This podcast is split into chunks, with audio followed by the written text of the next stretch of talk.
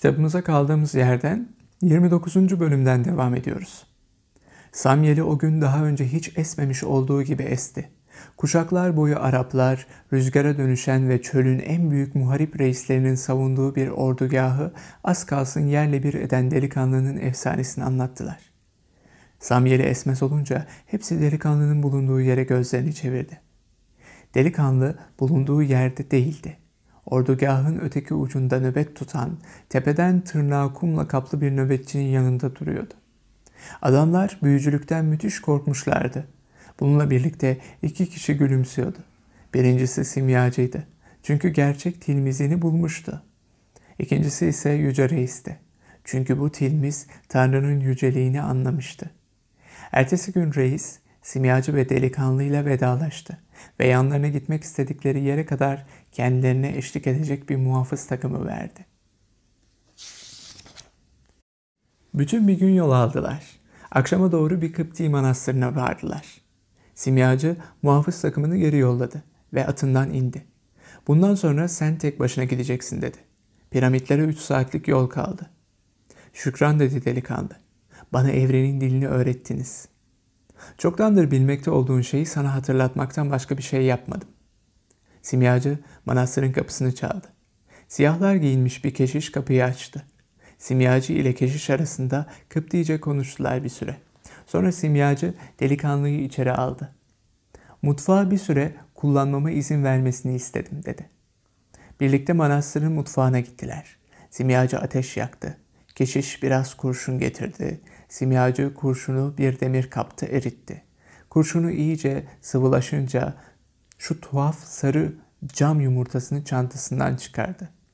Bir saç kalınlığında bir katman kazıdı ve bunu bal mumuna sardıktan sonra içinde kurşun eriği bulunan kaba attı. Karışım kan rengini aldı. Simyacı bunun üzerine kabı ateşten alarak soğumaya bıraktı. Bu arada keşişle kabileler savaşı hakkında konuşmaya başladı. Bu savaş devam eder dedi keşiş. Keşiş kızgındı. Savaşın sona ermesini bekleyen kervanlar uzun zamandır Elgize'ye çakılı kalmışlardı. Ama Allah'ın dediği olur dedi keşiş. Amin diye yanıtladı simyacı. Preparat soğuyunca keşiş ve delikanlı hayranlıkla baktılar. Maden demir kabın iç çeperinde katılaşmıştı ama artık kurşun değildi. Altın olmuştu. Ben de bir gün bunu yapmayı öğrenebilecek miyim acaba diye sordu delikanlı. Bu benim kişisel menkıben, seninki değil diye yanıtladı simyacı. Ama bunun mümkün olduğunu sana göstermek istiyordum. Manastırın kapısına geri döndüler. Simyacı orada kursu dört parçaya böldü. Bu sizin dedi parçalardan birini keşişe vererek. Seyyahlara karşı gösterdiğiniz cömertlik için. Bu cömertliğimin çok ötesinde giden bir şükran ifadesi dedi keşiş. Böyle konuşmayınız. Hayat söylediklerinizi duyabilir ve gelecek sefere daha azını verebilir. Sonra delikanlının yanına geldi simyacı. Bu da senin, muhariplerin reisinin elinde kalan altının karşılığı olarak.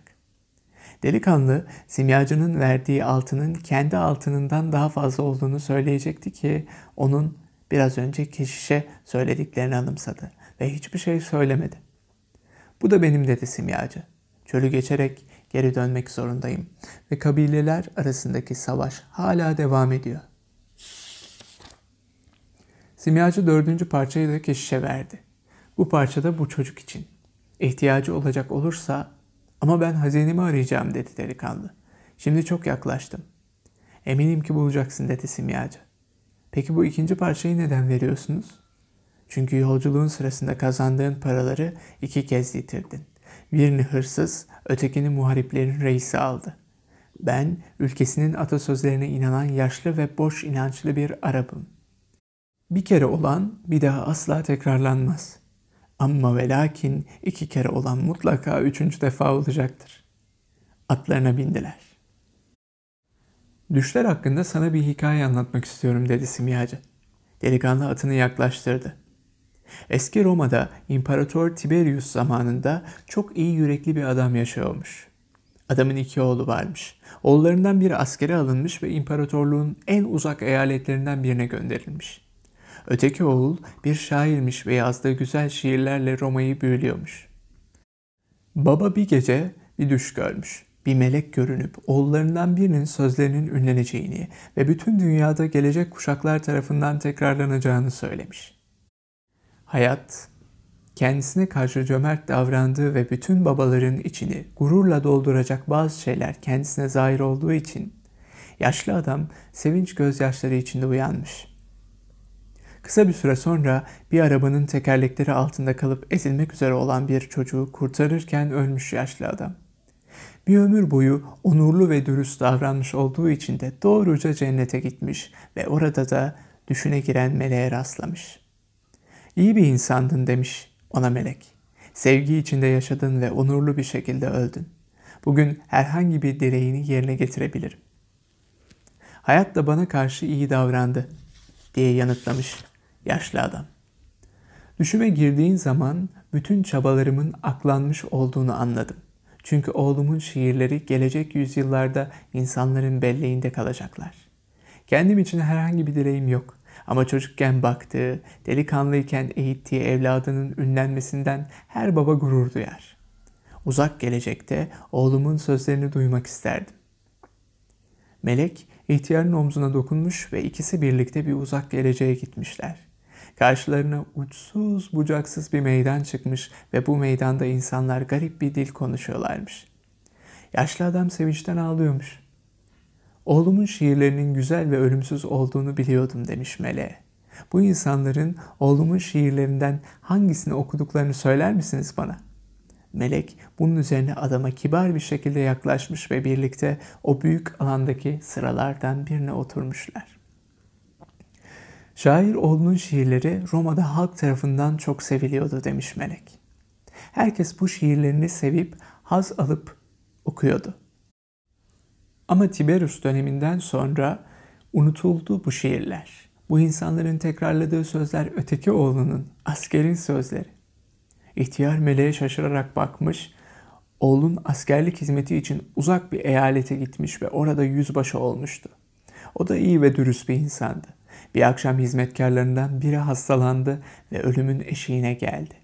Oğlum bu sırada hastaları iyileştiren bir hahamdan söz edildiğini duymuş ve günlerce onu aramış.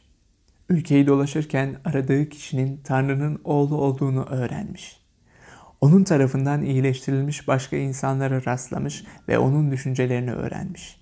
Ve bir Romalı yüzbaşı olarak onun dinini kabul etmiş. Sonunda bir sabah hahamın yanına varmış. Ona hizmetkarlarından birinin hastalandığını anlatmış ve haham onunla birlikte evine gitmeye hazır olduğunu bildirmiş. Ama yüzbaşı bir inanç sahibi olduğu için çevrede bulunan insanlar ayağa kalkarken hahamın gözlerinin içine bakınca gerçekten de Tanrı'nın oğlunun huzurunda bulunduğunu anlamış. Bu sözler senin oğlunun sözleri demiş melek yaşlı adama. O sırada hahama söylediği ve bir daha unutulmayan sözler. Ya Rab, evime girmeme layık değilim dedi. Yeter ki bir söz söyle. Uşağım iyileşir. Simyacı atını sürdü. Kim ve ne olursa olsun dedi. Yeryüzünde her insan her zaman dünya tarihinde başrolü oynar. Ve doğal olarak o bilmez bunu. Delikanlı gülümsedi. Hayatın bir çoban için bu kadar önemli olabileceğini hiç düşünmemiştim. Elveda dedi simyacı. Elveda diye yanıtladı delikanlı. Bu bölümün sonuna geldik. Bir sonraki bölümde görüşmek üzere. Geceyim olarak sizler için Şeker Portakalı kitabını da seslendirdik. Dilerseniz bu listeye Şeker Portakalı kitap seslendirmesi adıyla arayarak ulaşabilir ve hemen dinlemeye başlayabilirsiniz.